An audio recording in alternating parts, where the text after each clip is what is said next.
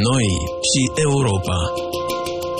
Vorbim pe înțelesul tuturor despre relațiile politice și economice din Uniunea Europeană cu impact asupra Republicii Moldova.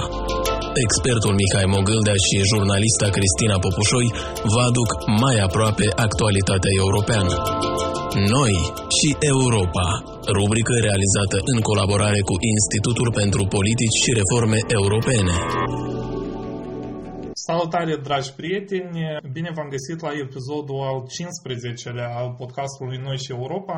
Astăzi continuăm seria discuțiilor despre impactul crizei COVID-19 asupra diferitor domenii din țară și o avem ca invitată pe Michel Iliev, producătoarea emisiunii Edu Talk, cu care vom discuta despre învățământul online. Michel, salut și bine ai venit la podcastul nostru! Bună și mă bucur că, că putem să ne conectăm chiar și în perioada asta mai dificilă. Începând cu data de 11 martie, au fost închise toate instituțiile de învățământ din țară ca răspuns la criza COVID-19.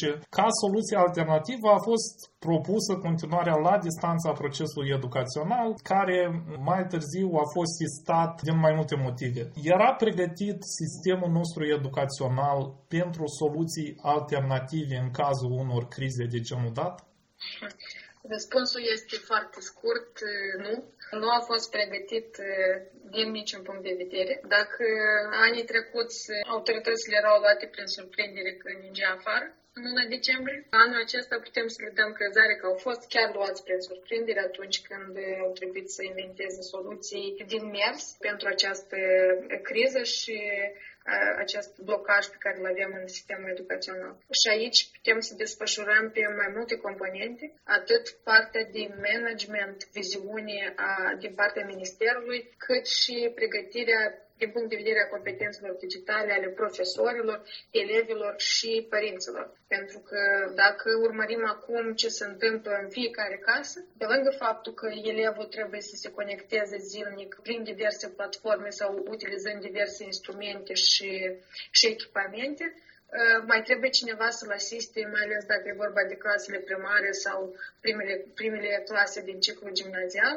De este nevoie de un suport din partea părinților pentru a putea asigura și continuitatea acestui proces și din punct de vedere tehnic. Să le luăm pe rând și aș dori să începem cu școlile din țară cât de pregătite erau școlile, de fapt, din punct de vedere tehnic, pentru a facilita utilizarea instrumentelor online de învățare, dacă profesorii din aceste școli au aptitudinile necesare pentru a utiliza instrumentele online. Dacă e să vorbim și să facem o paralelă cu ceea ce se întâmplă și la nivel mondial sau ce s-a întreprins în ultimii 10-15 ani în, în educație, și cum s-a corelat cu toate aceste instrumente digitale în sistemul nostru educațional, dacă să vorbim, de exemplu, despre învățământul general, să putem să le divizăm un pic mai, mai diferit, învățământul general, învățământul profesional tehnic și cel uh, superior.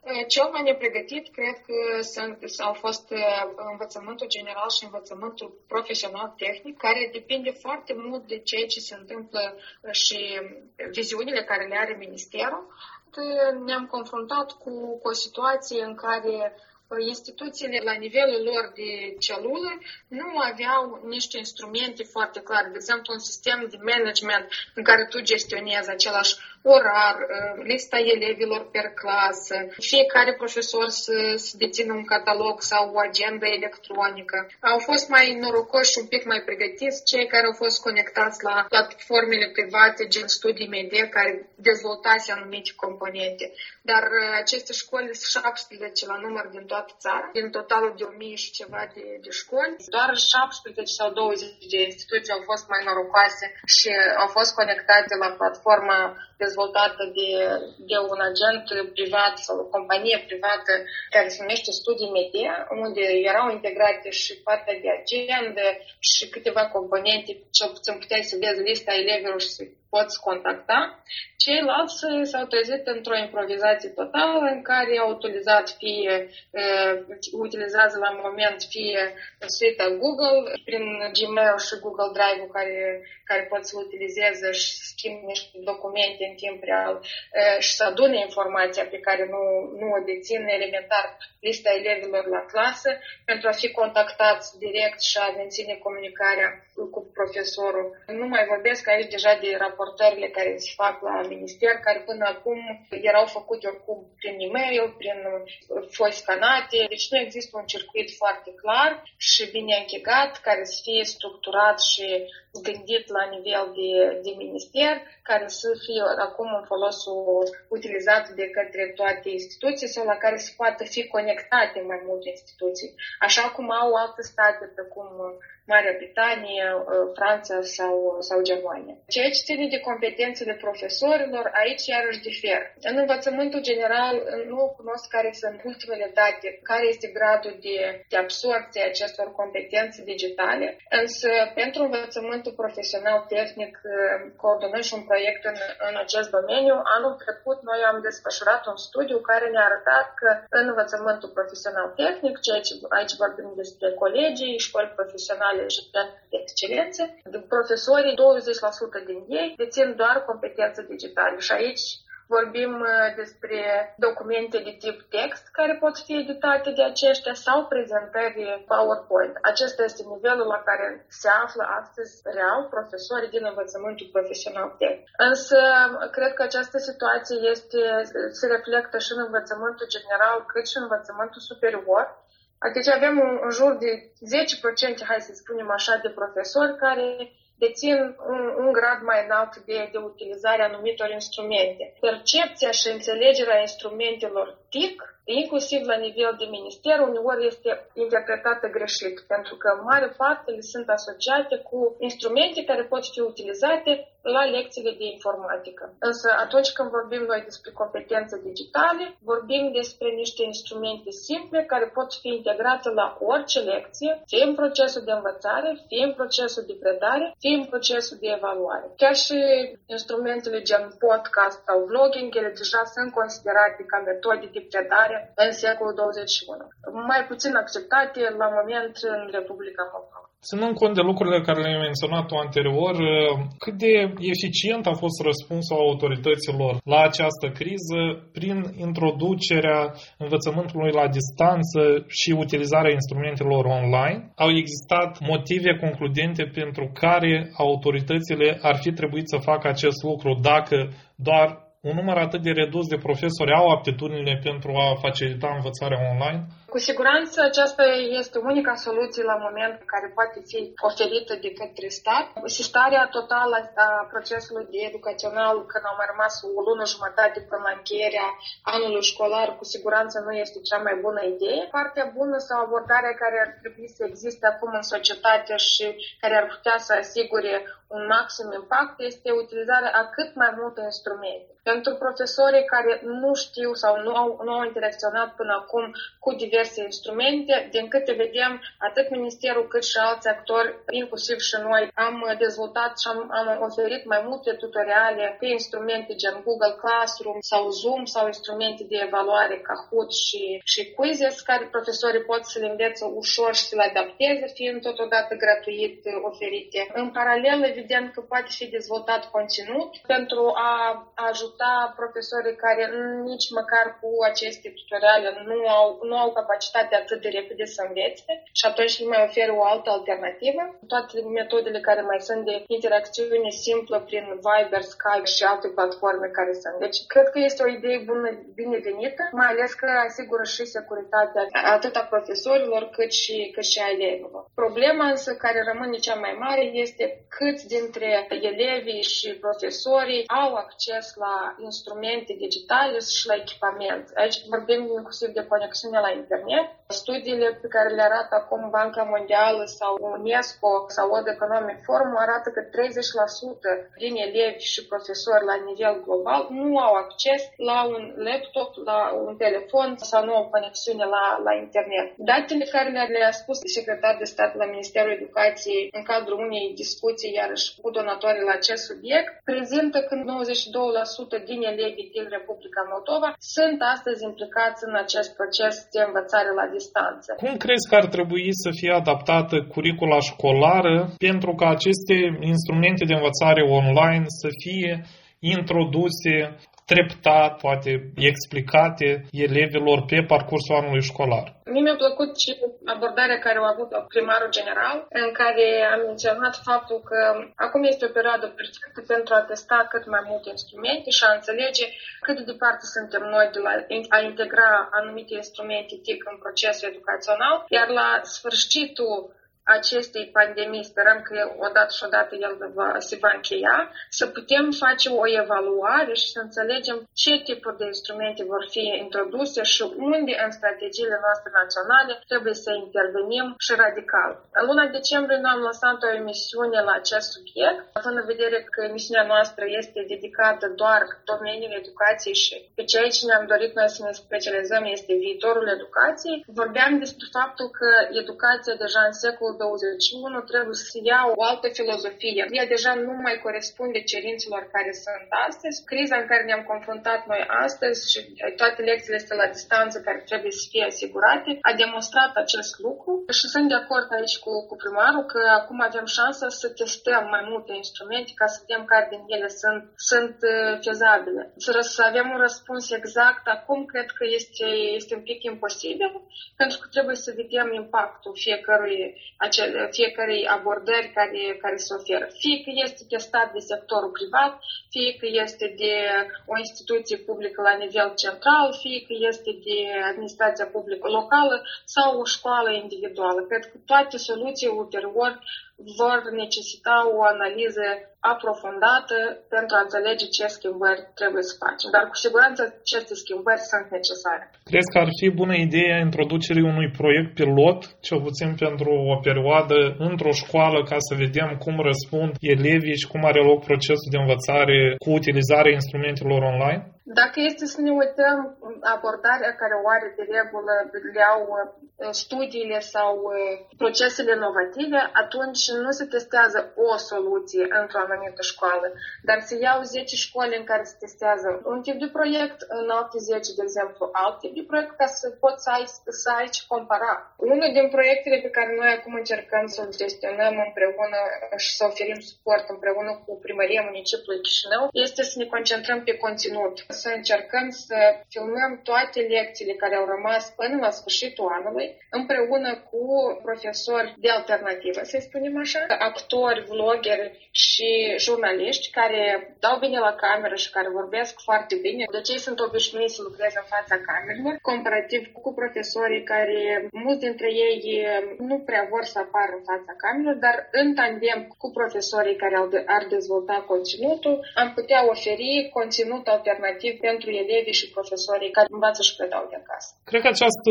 criză a scos la iveală și importanța părinților în procesul de autoinstruire, lucru despre care poate se vorbea mai puțin în afara școlii până la această criză. Care ar trebui să fie rolul părinților în contextul unor situații de genul dat și pe parcursul perioadei în care elevii urmează programe de autoinstruire, inclusiv prin intermediul instrumentelor de învățare online? Din informația pe care am mai obținut-o și noi pe parcursul ultimilor săptămâni și feedback-ul care îl mai avem de la părinți, este clar că părintele până acum i-a dedicat și a dat vot de încredere în totalitate școlii și profesorului, iar în momentul în care ne-am confruntat cu situația că elevii stau acasă, părinții stau acasă, profesorii stau acasă, trebuie cumva toată această poveste să fie gestionată foarte bine. Și în momentul în care avem, cum spuneam mai devreme, elevi din clasa 1 a 4 care abia interacționează pentru prima dată cu un computer sau un telefon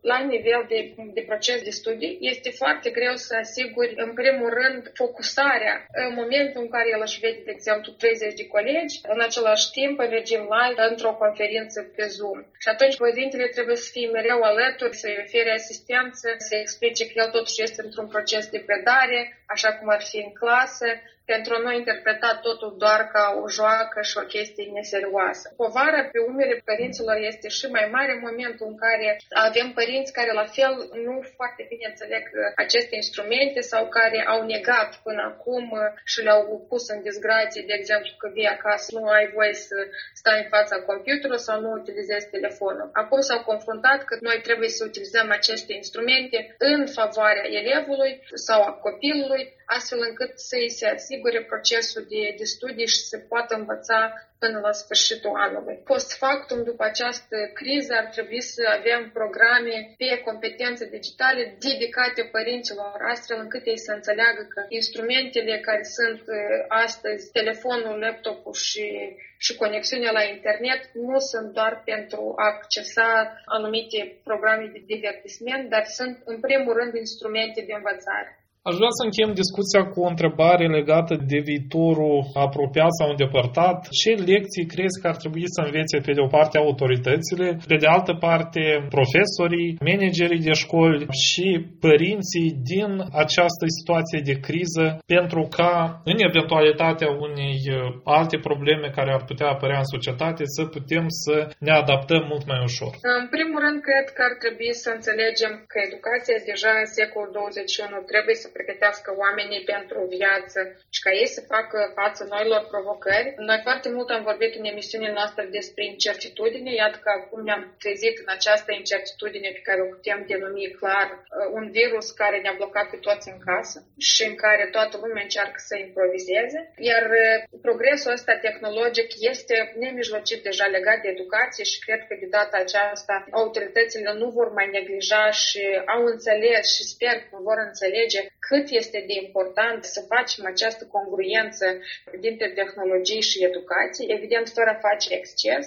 Asta ar însemna în primul rând conținutul, adică curriculum trebuie să fie un pic adaptat, pentru că dacă încercăm să filmăm elementar o lecție la un anumit obiect utilizând strict conținutul care este în manual, el nu este atractiv pentru elev, din păcate. Deci este nevoie un pic de altă abordare bazată pe probleme din lumea reală. Deci când vorbim despre geografie, atunci putem da niște exemple reale și să utilizăm Google Earth pentru a arăta clar niște procese care se întâmplă astăzi în lume, nu să folosim neapărat hărțile pe hârtie, care nu sunt adaptate.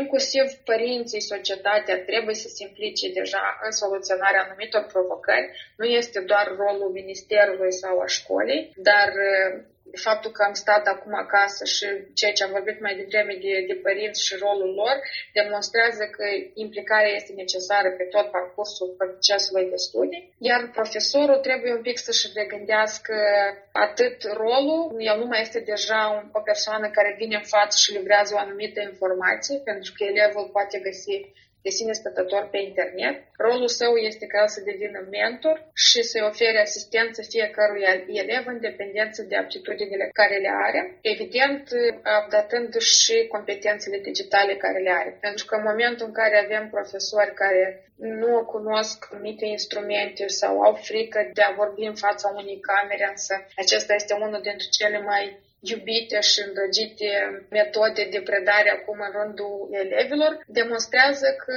s-ar putea să pierdem foarte mulți profesori și încrederea în sistemul educațional dacă nu ne mișcăm și nu facem această adaptare la cerințele care se impun și la realitățile pe care le văd inclusiv elevii în procesul ăsta. Pentru că până la urmă tot ce se face este ca să oferim maximă informație și analize ca un elev să poate și cu anumite competențe din, din școală. Te rog să ne spui la final unde găsim emisiunea EduTalk și materialele la care lucrați în prezent. Emisiunea EduTalk poate fi găsită pe YouTube. Este un canal pe YouTube în care deja săptămânal postăm episoade pe aceste tutoriale care pot fi utilizate de, de profesori și care le vin în ajutor să înțeleagă cum ele funcționează. Sperăm că după ce se termină toată, toată pandemia asta, putem să revenim la episoadele noastre. Pentru 2020 noi ne planificăm să avem două episoade, în primul rând, în care să explicăm ce înseamnă integrarea TIC în educație. Canalul nostru de YouTube, EduTalk. Vă doresc și eu mult succes în promovarea metodelor de învățare online